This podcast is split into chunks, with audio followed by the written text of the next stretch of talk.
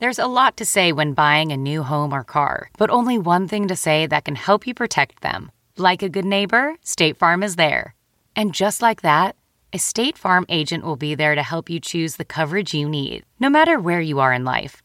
When you need coverage options, your State Farm agent is there to help, on the phone or in person. Like a good neighbor, State Farm is there. When you're ready to pop the question, the last thing you want to do is second guess the ring. At Bluenile.com, you can design a one of a kind ring with the ease and convenience of shopping online.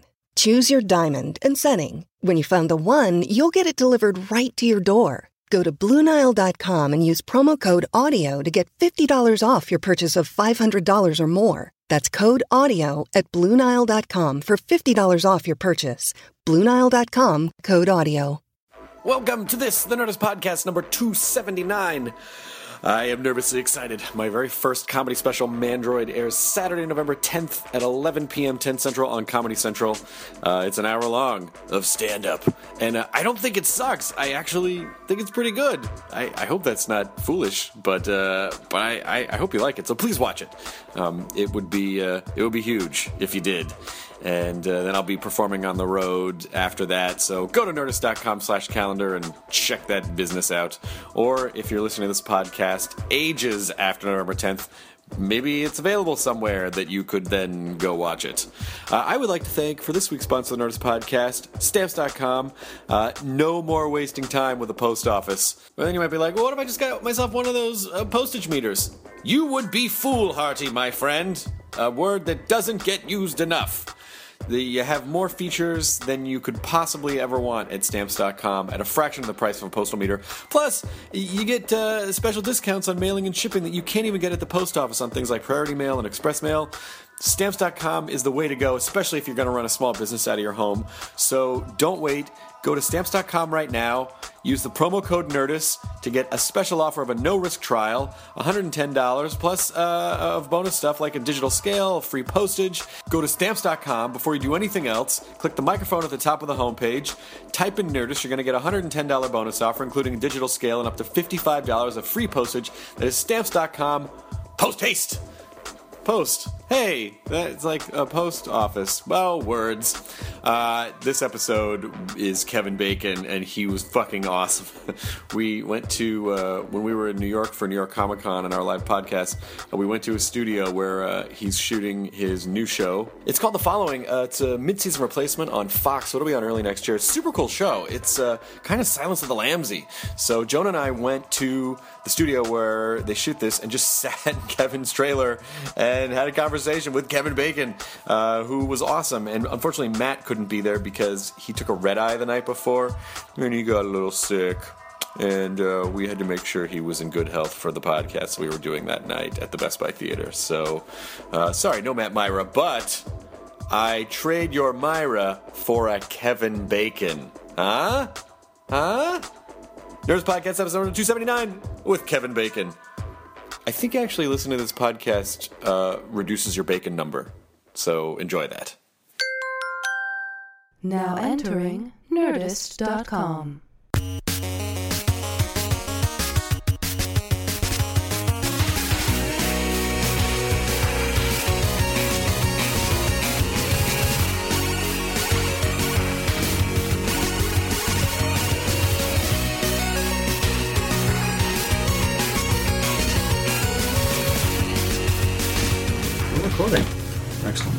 Thank you for having us in your trailer. Yeah, thanks. I'm sorry it's not a, a nicer trailer. No, this is a perfect. I Yeah, love no, no. Apology accepted. no for, for this is like the size of a New York apartment. So this is actually this actually feels all right to me. Yeah, okay, good. It might actually be it might actually be bigger bigger than a New York apartment. Well, it's bigger than my first apartment for sure. When did you move out to New, when did you move out to New York?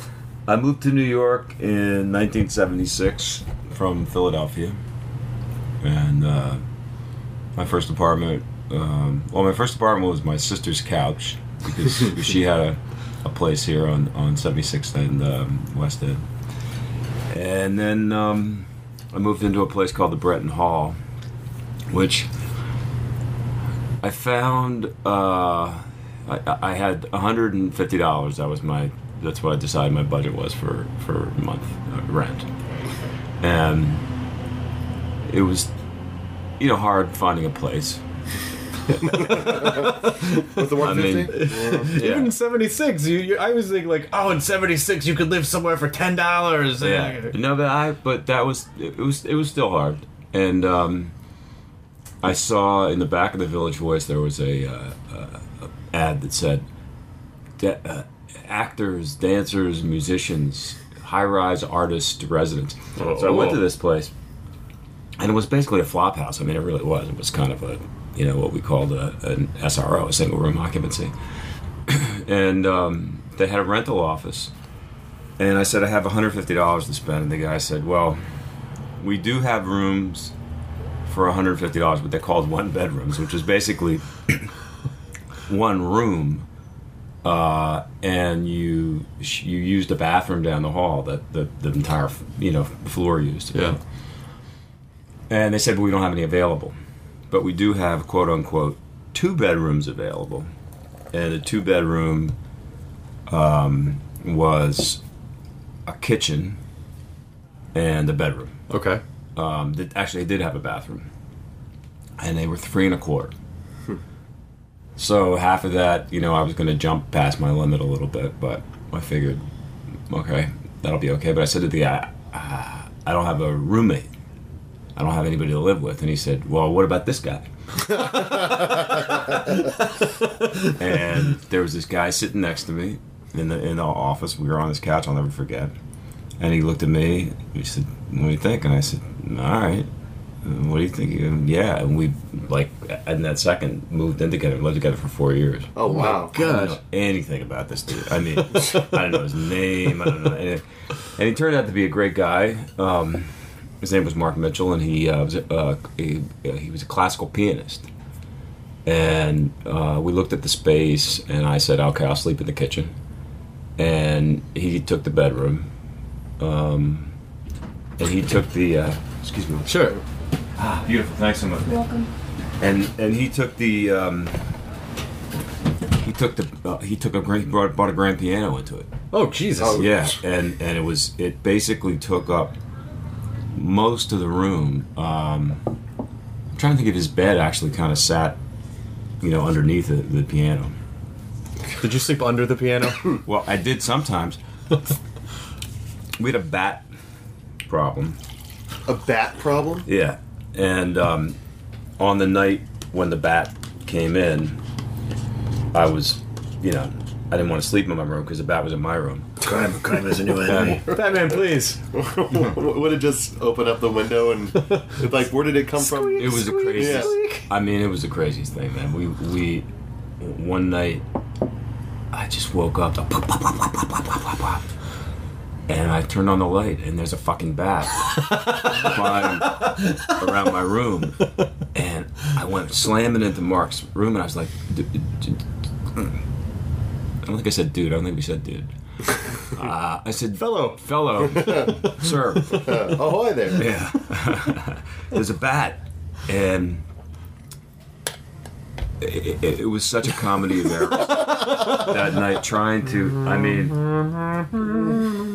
trying to get this bat out of the room was, I mean, the first thing I did was I called, you know, uh, pest control. Like that. There was like a city, city number.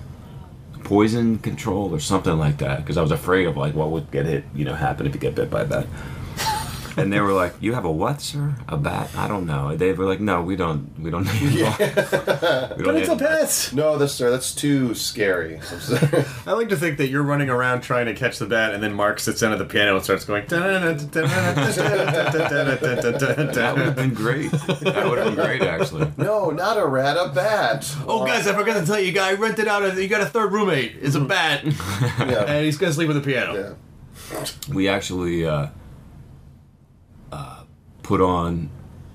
At one point, we're locked. We're, we're in his room, locked in his room. and We're trying to figure out ways to do it. And at one point, he said, "I'm going in there. I'm going in with a broom."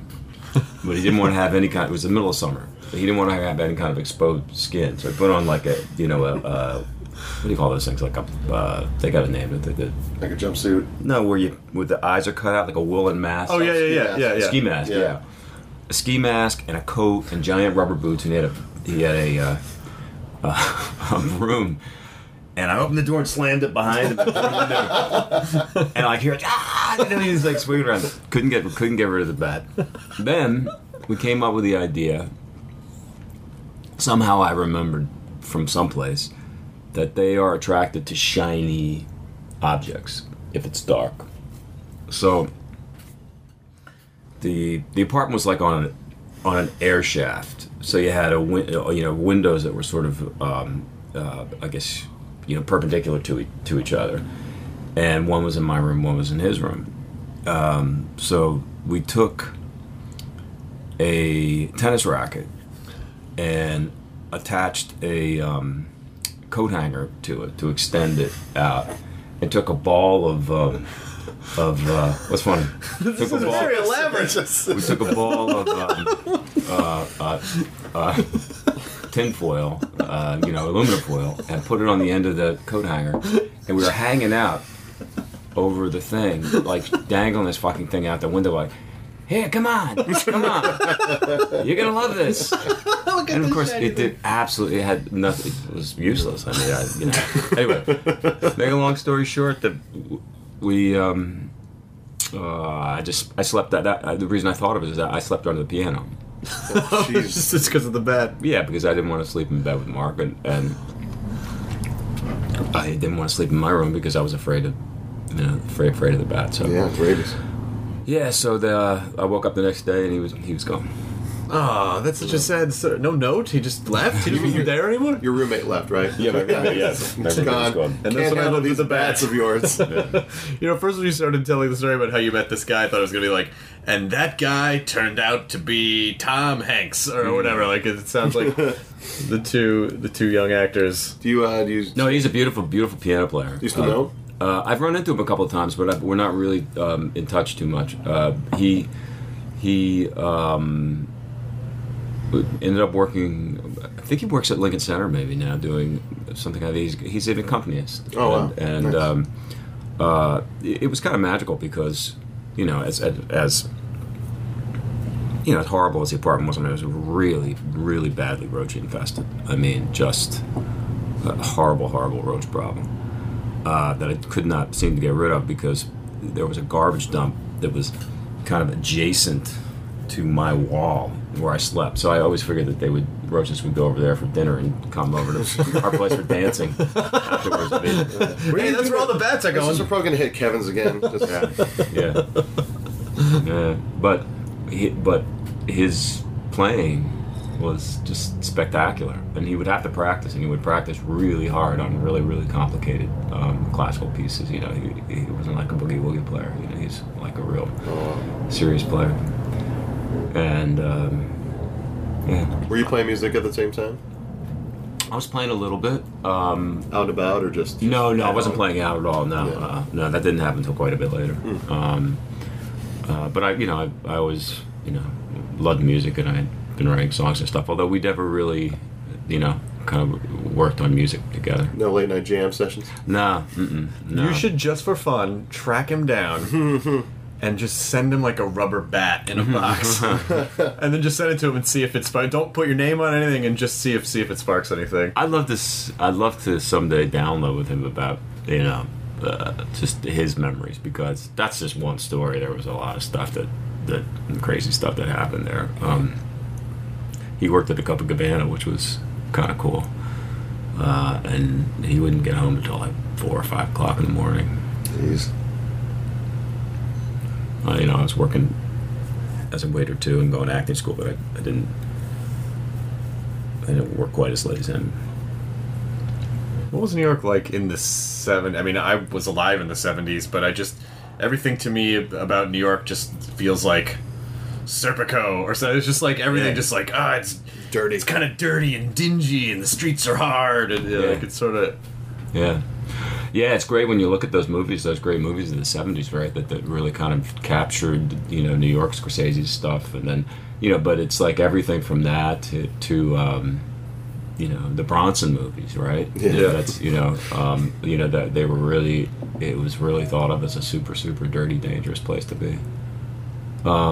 Did, did you feel scared? Like, was it dangerous? Well, I'll tell you, I grew up in Philly, so honestly, coming to New York, I, I felt way safer. Yeah. it just um I don't know. It was so alive, and everybody was there, and everyone was on the street, and and it just never seemed to close down. Um, and no, I I didn't. I mean, in comparison now, yeah, sure, it certainly was. You know, I mean, I got robbed at gunpoint. You know, Really? yeah, but but and and and then once broken into in an apartment, you know, a guy was you know with a screwdriver and you know stuff like that. So, um, yeah, I mean, it definitely. But but at the time, you know, you you're younger, you don't have kids, so you're not really thinking. You, your your your perception of danger, you are the kid. You know what I mean? It's like yeah. not. It's it's sort of not not the same. But I loved it. I mean, I loved New York in the '70s. I, mean, I loved um, the just you know it was so electric for me. And and, and I, I didn't go to college so i was 17 when i got here. So you know the it was it was a great it's it was my where i grew up in a lot of ways Do you know, I think mean- young performer needs that kind of experience of like I'm living in a closet with insects and it's and just like I don't know does it does it build character? Or do you think it's important do you think it's important in some way? Or I think that matter? everyone's path is different. You know, um, I think everyone's path is different, and and and uh, I wouldn't have traded it myself. You know, but but do I think you have to have that to be able to be good? No, I mean, um, no, I really don't. I But really it- don't. You can you can you can you know grow up as a musketeer and be good. you know? but does it give you an appreciation for everything that's happened since? Totally. More so than a kid that started up. Like, Oh, yeah, I mean, oh boy, I'm, I'm I appreciate everything that's Yeah. that's happened since. There is no doubt about that, man. I'm very, very grateful, very appreciative, and also I think that, um, I mean, I feel like, uh, listen, I don't to, you know, sometimes I think this can sound a little, uh, what's the word? Um, precious or something like that. But but I feel like uh, in the course of your life as an actor, you're going to be called upon to play a lot of different kinds of people, and the exposure all throughout my childhood and through my years in New York that I've gotten to different kinds of people by just being in the city, you know, has been really formative in terms of like the the kinds of you know roles that I feel you can I can sort of embrace. You know, I have a I have a buddy who's um, playing a he's he's in, in New York and he's he's playing a New York City cop and, and he said to me the other day, you know, uh, he's living in Queens um, because he's from out of town and. Uh, did I say he was from New York? No. Yeah, he's from out of town. He, he has to play New York City cop. And he went and looked at an apartment in in um, Dumbo, which at this point is a very very kind of high end. Um, and he went, you know, I, I can't be there. I, I, I need to be surrounded at this point in my life with this park by by cops environment. You know what I mean? Uh, Because that's what I'm being asked asked to do right now. And and I think that uh, for some people, for some actors, that that can be really valuable, and it certainly was for me. Oh, I, mean, never I, thought about that. I, I really just felt like the f- city just it continues to feed me like Yeah. all all the time um, in terms of uh, who who who I'm gonna play. There's yeah, I guess there's really no other city in America where you can go and get this kind of a cross section of human beings A lot uh, of in such a concentrated area. Yeah, I mean, a lot of comics, like you know, like uh, that have like come to LA, end up wanting to go back to New York because, like, you know, they think of more stuff, like Well, you know, stand-up- writers and stuff like that. I mean, I think just like walking around the city, you're just constantly stimulated by a, a you know, bevy of things. Well, Los Angeles is a very isolating experience because you're in your car by yourself. Everything is very intentional. You have to mean to go places. You Right. rarely stumble across. I mean, like doing comedy in, in New York is a better experience Yeah. than Right. just having to do it in LA. But uh, I think you have to also, as you get as you as you get successful, um, it becomes very easy to isolate yourself even more, right? Because you know it's kind of can be whether perceived or real, it can kind of become sort of a hassle to be around and you know whatever signing pictures and you know taking pictures and signing or shit like that. You know, so people tend to. With success comes a certain level of cloistering in Yeah, a way. sure, I think sure. and then there also become comes this kind of um, uh, strange um, move to spend more time with people who are as successful as you. Sure. You know what I mean? or, or you know what I mean? Just kind of like you're that. That's who you're. The people that you're with. It makes you feel. You know what I mean? It's like a weird thing. I mean, I I, I, I say this because. Um, you know, I ha- have in the past or at times in my life found myself, you know, uh, uh, seduced by that those concepts and that sort of feeling. You know what I mean? Yeah. And I think that that can be a mistake because I think that you can really start to lose touch with the people that you are really asked to portray. And I am never asked or rarely asked to portray a movie star. You know what I mean? If I am, it's great. I love it. It's hilarious. It's great. Times, times when I've been able to either play an actor or play myself or something like that, I'm like, yeah, this is fucking great. This is a walk in the park. But but that but it's rare that that happens. Kevin, we want you to play a multi-millionaire who sits atop a throne of society. Oh well, all right. I have this very fancy group of friends. I uh, I I interview. I this is I interview. I used to work at MTV, and I interviewed you in like 1995 at the Video Music Awards.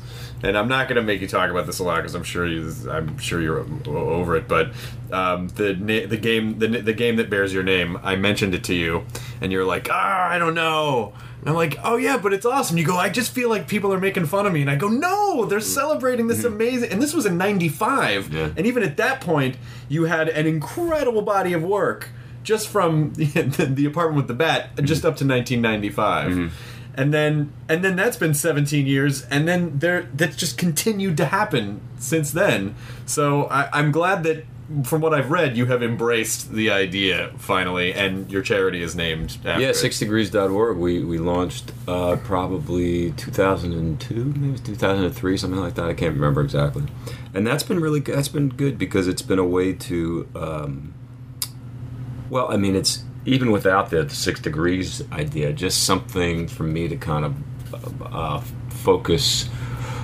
Uh, you know, my the, the, to, to focus some of the frustration that I feel with the things that I read in the paper and in the news and stuff like that. You know, kind of the overwhelming feeling that, that you get when you when you pick up the paper and there's so much shit that's going wrong and so many things that that um, so many people that need help and so many uh, causes and whatever. Just to be able to take that you know idea of six degrees and and and channel it into something that I can feel positive about. You know, um, I think that it was such a natural fit too because I, I really, you know, I'm sure you, I, maybe you maybe haven't heard me say this before, but if you take me out of the game, which really was the idea of sixdegrees.org, the concept is a beautiful concept that that we are all connected.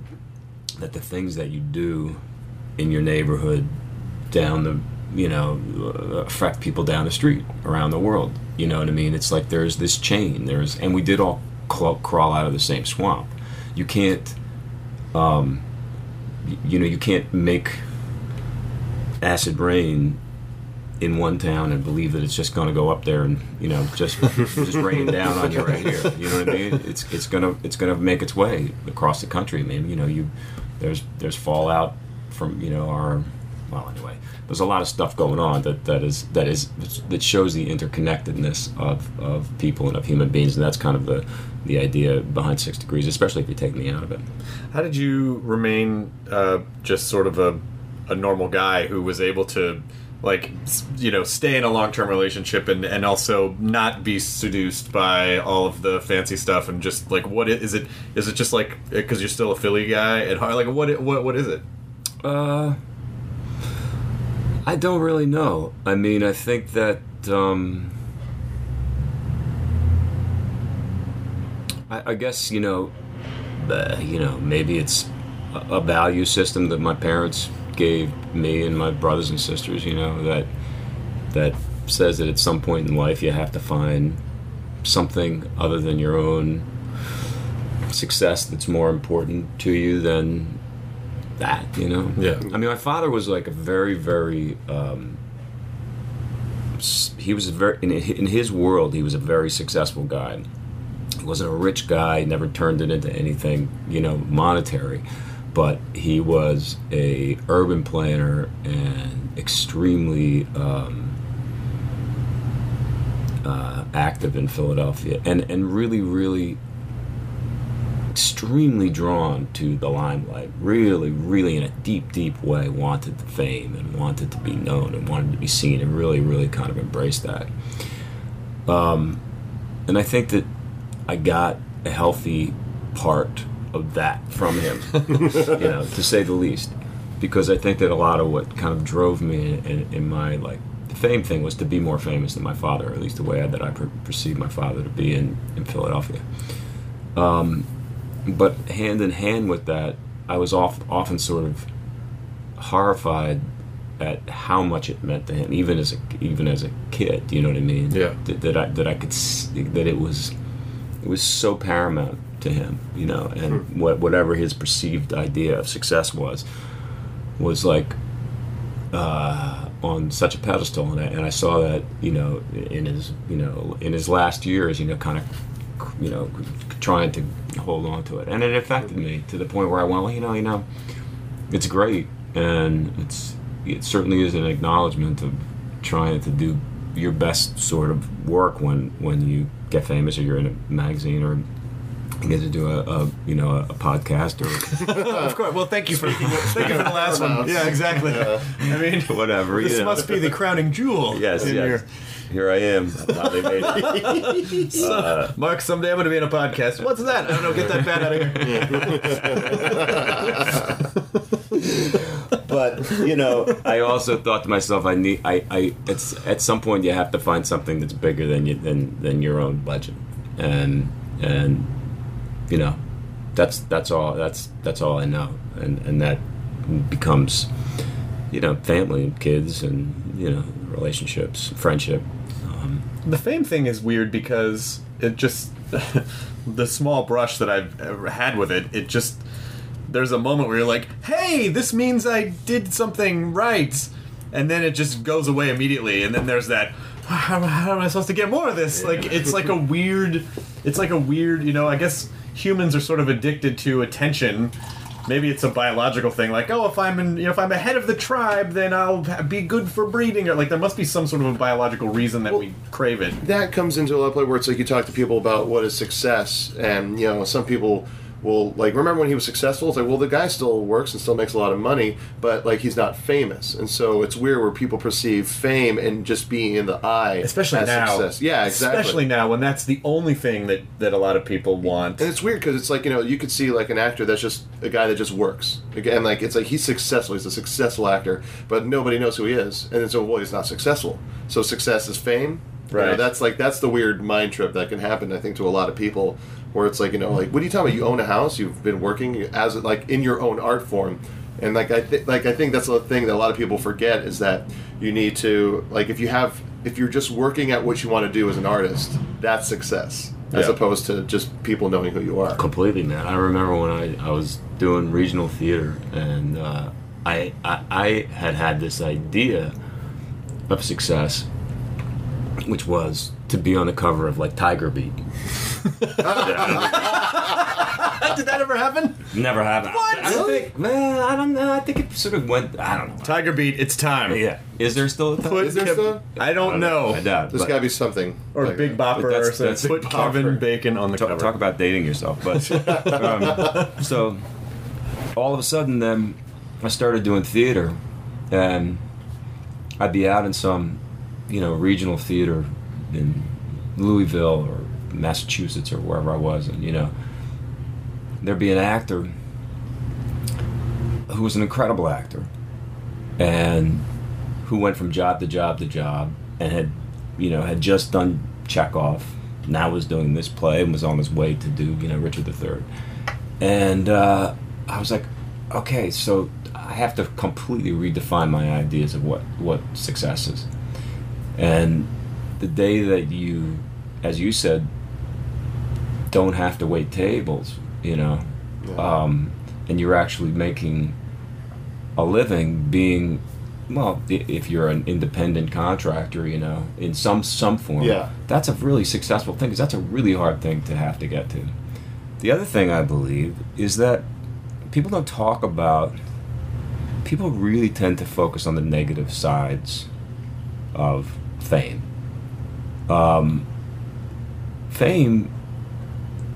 One of the cool things about fame is like all day long, people are nice to you for like things that you don't even deserve. you know, like they say serve and they give you free shit and they, you know what I mean? They they they and a lot of times they'll like come up and say I love you. Like like people will, will, will wait their whole lives to have somebody come up and tell them that, that they love them. You know what I mean? So so it is incredibly addictive and to be able to walk away from it or give it up is a very hard thing to do and that's why i believe that you'll see people who's who who will become less famous and they will some find any way to get back into the fame thing Reality even television. if it's yeah, Yeah. even if it's like something where you go really what I mean, why the fuck are you doing that Yeah. or or even like you know to you know to end up uh, I don't know in rehab or or you know just do some kind of wacky ass thing you know I don't have a drinking problem, but I just wanted to go on celebrity rehab Yeah. because I uh, seem to get back on television. Well, it's because they're missing the, the endorphins they got from Yeah. people seeing them and being happy. Oh, I'm It curious is- about this. Um, was was your when you started to get really successful, which happened seemed like it happened pretty quickly? Was your dad cool with it, or was he like, "Oh no, that's that's great, that's great"? No, he was cool with it. He was very, very supportive, extremely supportive. Both of my parents were. You know, I mean, I, I I'm the youngest of six kids, so you know, I often say that they they didn't even notice when I left home, uh, but um, they. I went to them, you know, when I was in high school and said, uh, "I'm I, I'm going to New York. I'll see you later. I'm going to become an actor." And there was no part of them that said, "Well, you know, what about college?" or da, da, da. they just were like, "Good, you, you're going to do great," and came to see everything I was in. Uh, you know, saw every piece of shit I ever did, and would write, you know, long letters. Especially my father would write these long letters about my performances and just awful, you know, kinds of movies and stuff. like that. No, he was he was he was extremely. I mean, I think he was extremely uh, supportive, and he and and he. Um, yeah, yeah. I mean, he, you know, th- that's a that's a kind of fame in itself, right? If if, Yeah. your, if your offspring is, is is famous, I don't think he was. I don't think he was threatened by. it. Oh, good, that's Yeah. cool. So he didn't have like a he didn't want to act or be an actor. Oh God. oh my God. it's not that hard what you do up there. Yeah, Oh, yeah, yeah. No, he was not. Well, I mean, he, he liked public speaking and he liked to be, you know, in the limelight and Yeah. and, and was uh, it, it, towards the end of his life was extremely uh, sort of you know cantankerous and controversial and would you know even in, into his 90s would find ways into the newspaper and stuff like that Oh, wow. yeah yeah he he um one of the one of the really great things that he did was in his 90s in Philadelphia, uh, there was a, a park called Love Park. Yeah. Which, if you're a skater, is kind of a legendary um, skate park. Yeah. And there's that L O V E. You know, that's that that that Yeah. famous thing. So they have one of those there, and uh, it was a just a place where you could where skate skaters love to grind because there were these kind of like. Um, some of the benches were just made out of concrete, Yeah. and you could jump on them, and, and there's a, lot, a whole series of steps and stuff like that. So it became known as Love Park, and, and it was actually, uh, you know, a, a major like skate destination, even for people from across the country would come to Philly just to just Yeah, To, no, there was like a, most of the videos I watched always had like a like a, a portion at that park. right. Yeah. Yeah. So they banned the skaters from Love Park, and my father went fucking ballistic. He believed that the use of public space should be used by anybody, especially the skaters, Wow. and that and that the what little damage that they were doing to the you know the the, the you know the, the, the park was a, a small trade off for having it alive and and you Yeah. know being used and and he went and um, tried to get arrested. I don't think they arrested him by skateboarding. Nine year old man. put a, yeah, they put they put a helmet on him and basically lifted him onto the skateboard and dragged him like you know like four or five feet. so sweet. You That's could amazing. probably you could probably see a video of it. I think and it was it was just great. I mean, you know, and he chained himself to trees that he didn't want taken down. You know, he was, he was- Wow, that's really he was- awesome. He was he was he was crazy. So what? Uh, how did Animal House happen? Was that a did I was in um, Circle in the Square acting school, which uh, I'm still there, and I was in my first year. It was a two-year program, and they sent the casting director um, over there. Um, he, I guess, uncharacteristically you know, usually you you a, you know actors are submitted by agents and all. And I guess Landis wanted to see if he could find maybe some some ki- you know kids or some ki- you know kind of college age kids that that um, you know didn't have agents, so they weren't like actors. You know. Sure. Anyway, sent you know said, "Do you have any preppy freshmen wet behind the ears?" Uh, and they sent me over. Uh, and I walked in, and and John Landis was there, and he said uh, there was very little for me to read. I mean, there was a couple of lines, you know, but I read it. One of the funny things was that he said, "Can you do that? Make a smarmy face. Smarmy. Make a smarmy face." and uh, I was like, I, I, I had no idea what smarmy meant, but it's kind of like a onomatopoeia. Sure. You know what I mean? So I so I, so I just kind of did. You know, I don't know. I made some face, right? He's like, ah, that's great. I love that. That's great. And uh, and then knowing Max? That's even fun. Yeah, yeah. and then he uh, who's Max? His son, Oh, his son. who uh, very much talks that way, like hey, like Yeah. he's very much has a yeah, yeah, yeah. And then, um, then they, then I went back, I guess, um, and did it again. Smarty, you know. and uh, then the guy called me in in my um, apartment, uh, you know where the bat was, and he said, "You got the part uh, in Animal House." And I was like, "Oh my god, you're kidding me?" He goes, "Yeah, um, it's going to be seven weeks or something like that. You're going to get scale." I said, "Oh my god."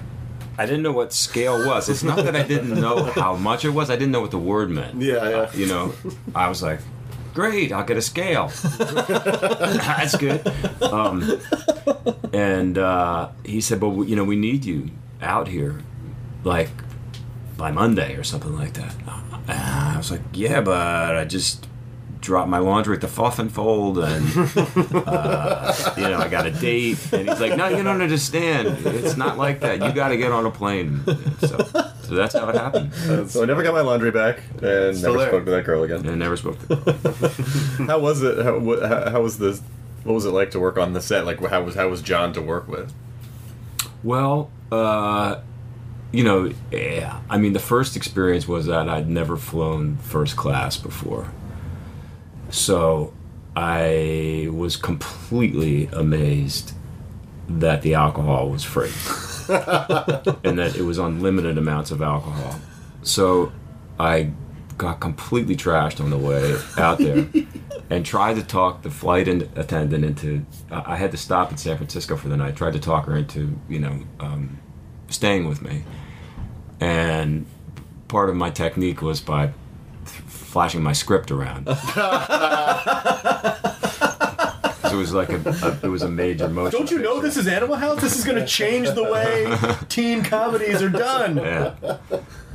and I remember that, you know, she was very sweet. It was like, you know, you're dreaming. And, uh, but she did give me, uh, as I was leaving the plane, the remainder of a bottle of amaretto. I had ordered amaretto because I felt that amaretto was a classy sort of after dinner after dinner drink, you know. And to this day, I mean, I can't even look, How sick did you get? let alone smell amaretto. So the next day, I, I woke up and flew from San Francisco up to Oregon. Uh, and went rushed, they rushed me onto the set into hair and makeup and wardrobe. Cut my hair all off. I had long hair at the time, and um, the costume I remember was furious at me because they had they had called to ask for my sizes and I had got them all wrong, and so none of the clothes that they had for me fit. And as it turned out, I didn't work that day, and then I didn't work for a week um, because I don't know, just the schedule and you know whatever. Um, so that was a big sort of learning experience because I was really like amped up and you know here I go, you know what I mean. And then I ended up not working. Sat in my hotel room, um, just a hotel kind of like by the side of the freeway, and uh, you know waited. And eventually I started to meet some of the other cast, but uh, what was kind of weird about the Animal House experience, um, as great as it was to, you know, do a movie at all and be in my first movie, was that um, I guess John, probably purposely, although I don't know if I've ever really sp- spoken to him about this, kind of wanted to create a separation between the Deltas and the Omegas. And he had brought all the Animal House guys out early, and they had all had this kind of like super bonding kind of experiences where they'd gone out, you know, bars, and they'd gotten into fights, and they, they, you know, been all they were like friends like immediately because that's what he he really wanted, and and the rest of us were completely uh, pushed aside. Oh wow. So that would be, you know, uh, Neidermeyer Yeah. and and um, uh, and I don't know whoever else, you know, me and whoever else was was part of the you know the losing kind of side of things. so those guys would have these amazing like parties in the hotel and stuff, and we were not invited. And as a as a young guy, I was like, I, I want to be part of the crowd. You know, I want to be. I want to feel this kind of sense of camaraderie. It's actually it was a kind of com- kind kind of camaraderie that I felt, um, you know, kind of in the theater that I had done up until that point, and and that I felt with my colleagues at, in acting school, and I think that uh, acting to me, in a lot of ways, I sort of looked at as a you know, kind of like a brotherhood. You know what I mean? That Oh, that, right. that Yeah. you know that that has since in a lot of ways just gone completely out the window. I think, um, especially in movies. You know, I mean, it's very hierarchical, and you know. Anyway, that's a whole other uh, topic. But so, you know, while it was it was fun, and I made it I made it fun. There were times when, you know, I felt kind of I don't know, just kind of pushed pushed out. Yeah. You know. So almost And- you got the college experience from doing that movie. There you of go. wanting to be part of the cool kids, and they Well- just yeah. Well, you're right. You're absolutely right about that. And in fact, I tried to kind of get the college experience while I was there because I would meet people on on the set. You know, guys would be like extras and stuff like that. Then I had two friends. One one that um, was from a basically an animal house. I went to a party, and it was as wild as the fucking movie. I mean, it was like completely insane and just rampant, you know, drug use and all that kind of stuff. I'm talking about a, a, a real fr- frat. Yeah. Yeah. And then I went to another one where I had some holes in my jeans, and they were like, "Yeah, you really shouldn't." so, so I really got the I, I got the both of those experiences. Yeah. Um, Did you work? Did you, did you? So you didn't really get to hang out with Belushi that much. Well, you know, Belushi and I only the only real scene I guess maybe that we sort of have is when he spit the mashed potatoes on. Right. But um, I really, I really, really like John. He he wasn't really part of that. He was he was on a whole other trip. Part partly because I don't know if you know this, but he was doing the show, uh, doing SNL at the same time that he was doing Animal House. So he was flying back and forth from Oregon. He would shoot like two or three days in Oregon, then go back and, and do SNL, and then jump back on a plane and do the same thing. He did that Jesus. week after week after week. So that was, you know, really hard. But he was an incredibly, uh, and I, after the movie, throughout those, you know, those next years after the movie, I would run into him sometimes in New York. Um, you know, either at, you know, nightclubs or or even there was like a little deli down in the village. Sometimes we would, you know, see each other. He was an unbelievably sweet guy and gentle and funny and nice and and you know, I'm sure he had that kind of crazy side to him, but he also had another really just a very nice, generous kind of side. I remember he had a um, he had a I guess he, he had a house or an apartment or something like that, and he had one day a brunch for everybody. That one I was invited to, and uh, he had brought out um, smoked salmon from you know some deli in New York and bagels and, and you know cream cheese and lox and stuff like that. And I knew how much um, you know lox cost. Go to like in, in my world, that would be like a like a route to get lox on the bag would be like a giant you know windfall. You'd have to have a windfall, to, and and here was like piles of it, and I thought, wow. That's a that is one rich dude. he was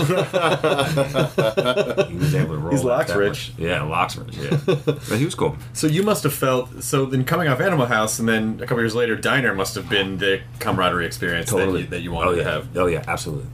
Yeah, And do you think that's part of why that movie was such a defining film of its era? Because it really just felt like these are best friends, and this is their. That, that's us. That's me. Oh, he's that guy. I'm that guy. yeah, I do.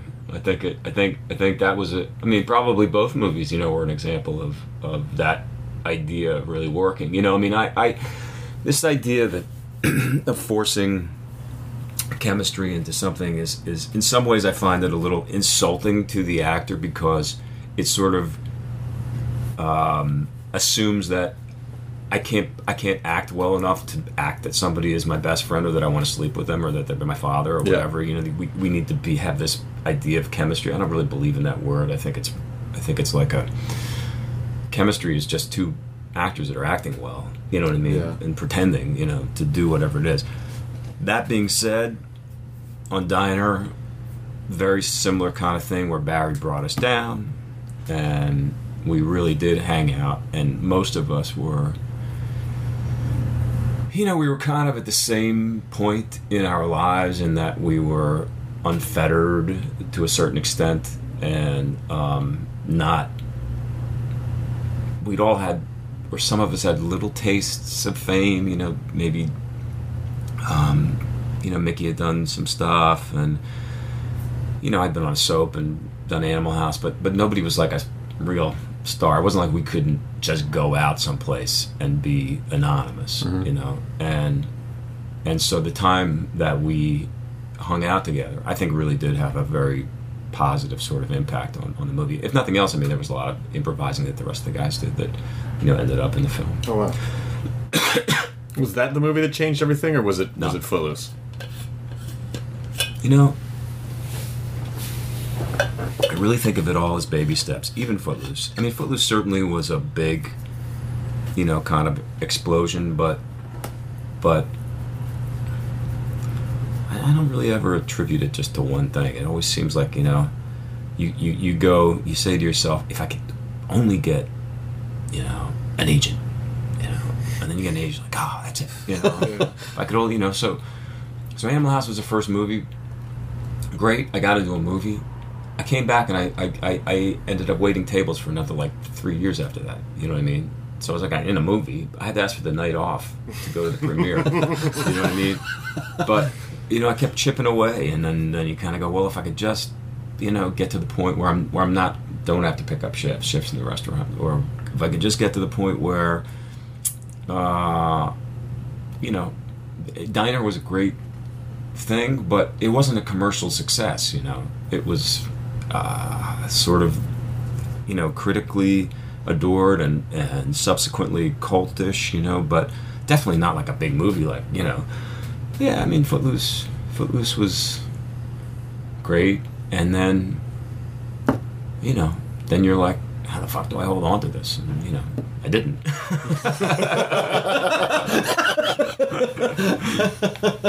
Do you still feel that now? Do you still feel that? Oh, if I could only dot dot dot, or now are you just? Do you feel comfortable with who you are? uh, Are you ever? Has anyone? Are you ever? I don't know if anyone's ever really comfortable with. Well, here's the thing: is I look, I look to the future, and there's still things that I'd like to get done. Do I feel grateful and um, you know proud of a lot of the places where I've gone? Absolutely, but but I really don't. It's only in this kind of an instance that I do any kind of looking back. You know what I mean? I'm not a. I don't clip anything. I don't keep anything. I don't archive. I just. I, I don't. I just keep going. You know what I mean? I just keep going. So, you know, in this case now, um, you know, I'm looking down the road to the show and hoping that the show is, you know, people like it, and then you know, I got a couple movies in the can. I'm looking for the next one. You know, I uh, I when I was one of my favorite movies of all time was The Big Picture, which I, to me just so accurate. I mean, I mean, obviously it's uh, satirical, but just the the meat of it is so genuine for just how everything seems to work and how shitty for for like for dumb reasons. Did you work? First of all, how was Christopher Guest to work with? And beyond that, do you feel that that movie kind of represents? Do you agree? oh yeah, yeah. I mean, look that first off. Okay, I'll we'll start with Christopher Guest. Christopher Guest, The Spinal Tap is my is my favorite movie, uh, and was at the time. So when when they sent me that movie, Chris's idea was not to cast a known actor, and certainly not as well known as I was. He didn't want to make it with a with a with a you know a famous actor. He didn't want the budget to be there. You know he he I think when you look down the line at his films, uh, as amazing as that company is that he uses, you know what I mean, and as as well known as as they all are, kind of individually, and you really recognize them. Not, he doesn't build movies around stars, you know. And so when when I read that script, I was like, I got to be in this fucking movie. I love this movie. Um, he was resistant, you know. I, I really had to talk him into in, into you know letting me come on board. Um, I felt like it was so true and so funny, and I'm constantly still to this day, and I haven't seen it since I made it, remembering things that come up all the time. you know what I mean? I'm when Marty goes, I don't know you, I don't know your work, but I think you're very talented. you know what I mean? It's like I just can't, that that happens all the time. You know what I mean? My other my other great line is, uh, um, "Oh, you're a director? Jimmy, our busboy's a director." I mean, if you go to, uh, you know, I hate to say it, Hollywood, that just you're gonna get that day in and day out, Yeah. day in and day out. I, I loved uh because I, it's just such a it's such a beautiful joke that you don't see coming when, when you're meeting with the apartment manager and he goes he's talking about a movie about, about an actor and he goes that was Red Reardon's first picture I made that guy a star a big star and then he turned around and crapped in my face literally just adding literally to the end it's, like, it's such I a know. gorgeous joke I know. For those of you who haven't seen it, my God, that is it. And and not, I'm not. I'm the straight man, so it's. I'm not. I'm not. I'm not patting myself on the back when I say it's a funny movie because that is a funny, funny movie and so true. I mean, so frighteningly true and interesting. I'll, I'll tell you something interesting that happened with that movie was that the, the studio, which was I believe Columbia Pictures at the time, it was real art imitating life because life imitating art. What life imitating art life imitating art. Because what happened was the head of the studio that greenlit the movie was a guy named I think his name was David Puttnam, maybe. Is that who it was Dave? He was a um, a British guy who had gotten this. He had produced um, s- sort of you know kind of more artsy sort of British movies, and then and then got this jet job running this giant studio. In the course of us shooting it, he lost the gig and was replaced by Dawn Steel, which is exactly what happens in the big picture. and she hated the movie. She literally said to me, "I don't know why you did this movie. um, it's it, what is what what is what's good about this? Why why did you do this?" Well, first of all, I'm a human being, and that's rude. And so uh, she dumped it.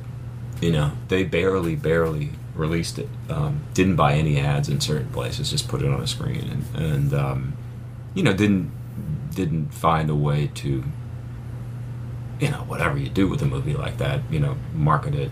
You know, um, so it was a real, you know, a real case of uh, reflection. So now just all these lines are coming with Dan Schneider's uh, special condolences go out to Jimmy Del Vecchio, special effects man extraordinaire, regrettably killed on the set of Cross Sabers of Truth. like the student film, like the pretentious student film awards. It's like, it's like every one of those guys. Like, oh, I know that guy. Oh, I know that guy too. It just, it's such a gorgeous movie. Yeah, it's it's a goodie. I, I really uh, I'd like to go back and, and, and watch it one of these days. Do you ever watch? Can you watch your stuff, or do you not? I don't really watch watch my stuff. Um, I'm not quite sure why. Well, you've missed some really great movies. no, no, I watch them. I watch them when they. I, I watch them when they first come out. Okay, sure. gotcha. Yeah, um, I like to usually do. I usually like to watch them twice. The first time I watch something, I need to be. Um, well, obviously, I couldn't do this when I was, you know, starting out. But now I need to be sort of like safe and alone, and maybe Mm-hmm. just with Kyra and just, you know, just you know, just wa- watch it. And then I like to see it with a with a with an audience, just to kind of, you know, see what that experience is like. Yeah. Yeah. Um, so I haven't, I haven't, but I don't. Aside from that, I don't really go back. Um, but once in a while, you get a um, one of those things where they put together like a clip reel or something, you know, and you get to see certain scenes and stuff like that, and that's always kind of fun because Yeah. then you don't have to sit through the whole thing. What's uh, what? Can you even name like a favorite movie that you've that you've worked on? I don't have really favorite movies, but I would say that um, in terms of performances that I seem to remember liking, Murder in the First was one. Um, e- even though I wasn't really in it that much, JFK, The Woodsman, Bozeman's great. um, thanks. Yeah. Taking Chance, you know, was it was the HBO thing I did recently. Um, you know, I, I, one of my favorite things that I ever did was a um, probably the thing that is the least seen, um, which was there's a great playwright named um, uh, Wilson, who um, died recently, and he wrote um, a play called um, Lemon Sky, and it was being done off Broadway uh, with um, uh, Jeff Daniels, and one one of the parts was played by Cynthia Nixon, and they decided to do a PBS. Uh, American Playhouse was like a I don't know if American Playhouse is still on, but they would sometimes film theater, you know. And Jeff didn't want to do it, and Cynthia Nixon didn't want to do it.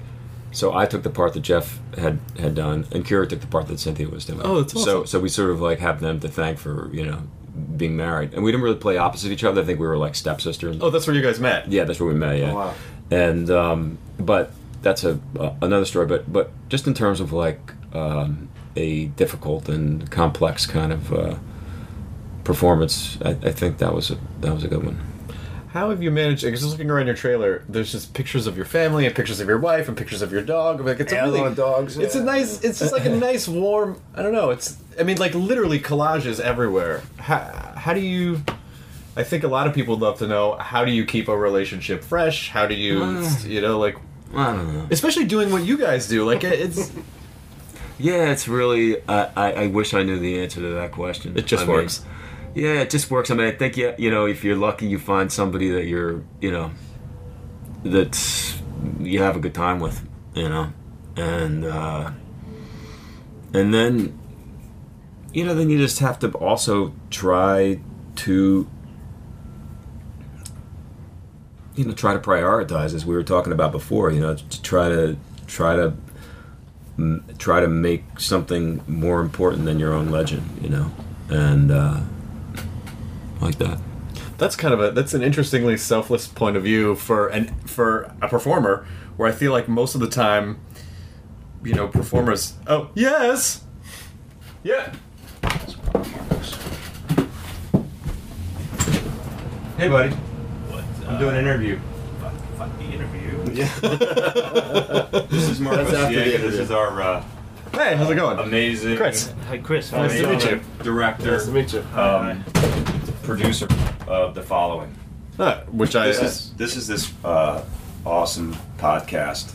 No, dude, I know it. Dude. What? Fucking Chris Hardwick's in it. come on stop it. Are you it kidding? stop it Can he join in? yeah sit down I was a PA at MTV. When Are you when serious? We were doing Singled Out. so- holy shit Yeah, you were at MTV you worked at MTV I did. I worked on uh, as a PA on like remote control. oh my god When my I had a cubicle at fifteen fifteen where TRL ended up being. oh my gosh Yeah.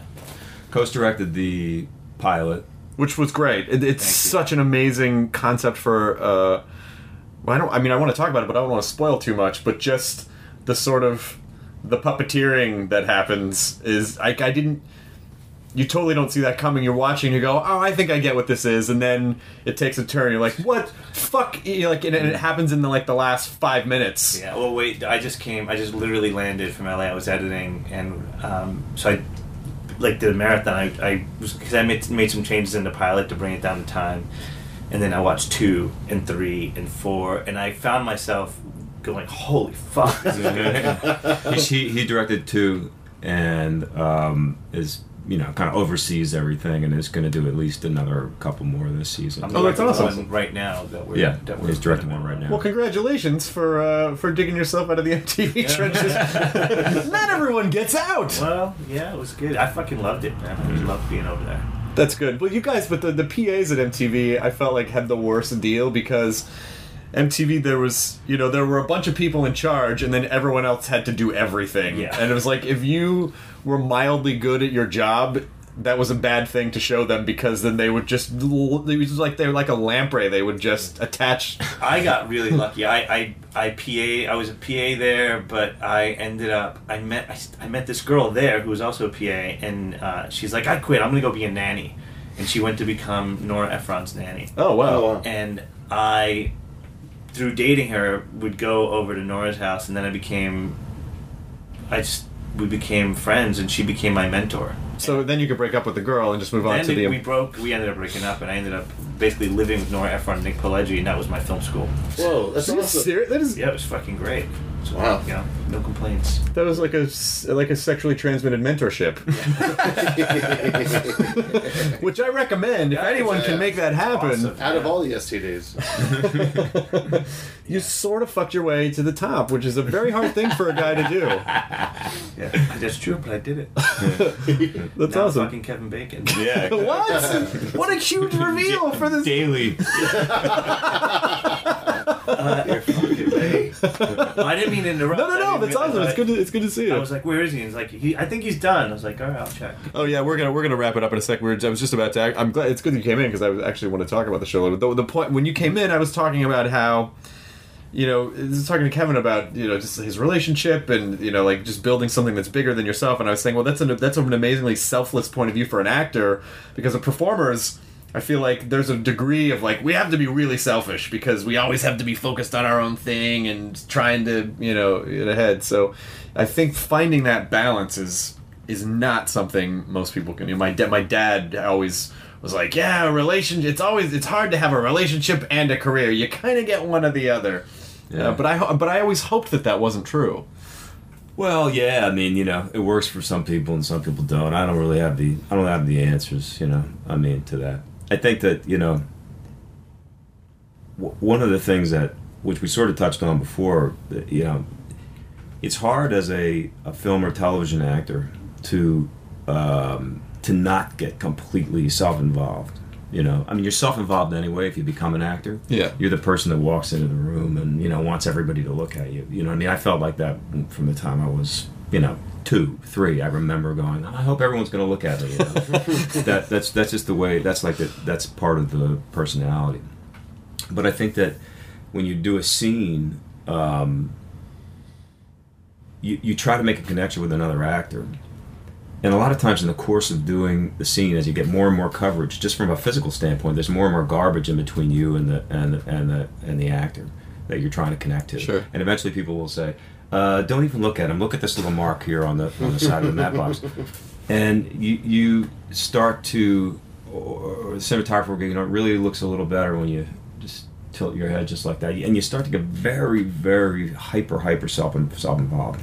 And the thing you always have to remember, I find, um, which kind of goes back to theater, is that you have to play the play. You know what I mean? You have to you have to deliver your piece of what the overall story is going to be, and not get too wrapped up with just looking at looking out for number one, which means that you have to engage the other people who are in the scene with you and the other cast members and and make sure that all and you've seen from the pilot that you know that's that's the meat of of the show is all these other crazy kind of stories that are going on surrounding Yeah. th- this guy and and that's a tough thing to try to uh, to accomplish and to remember especially since television and film you know we talked about that brotherhood thing that I was you know sort of pining for Yeah.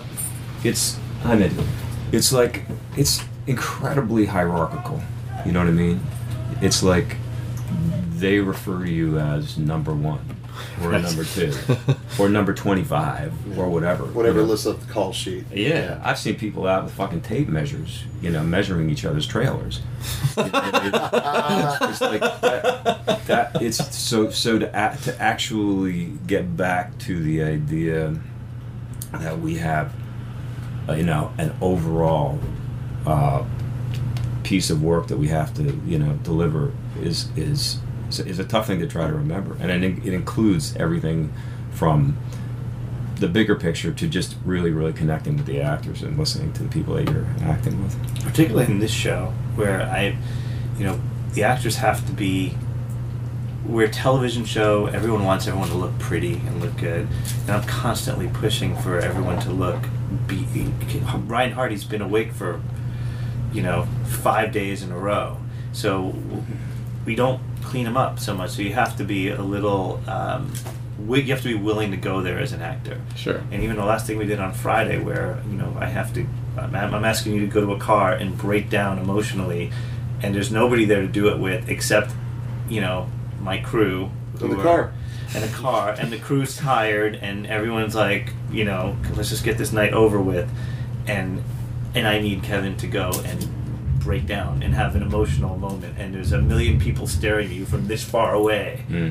and the fact that he can pull that off and stay focused is, is amazing. We, you know, every day. This has got like Teamster standing there chewing gum, like, I Yeah, take yeah, a I'm not kidding. You're like, come on. we- Cry, cry, cry. Yeah. or, or people just literally like doing this, you know, on their Blackberries or Yeah. phone, iPhones, like texting. And I'm constantly going, just guys, he's trying to work. Yeah. Back off, you know. Yeah. But yeah, it's hard, man. I don't. I, I have a tremendous respect for what these guys do every day, and it's why you call them number one, number two, because there's a lot riding on those moments. Yeah. You know, and if those moments don't work, the show doesn't work. Well, I hope people watch the show. I know it's mid-season, um, which is uh, which is good because I, I think networks tend to give mid-season shows a little bit more of a chance uh, than what happens now, which is like in the fall, two episodes gone. You know, like they don't give it a fucking they don't give anything a chance.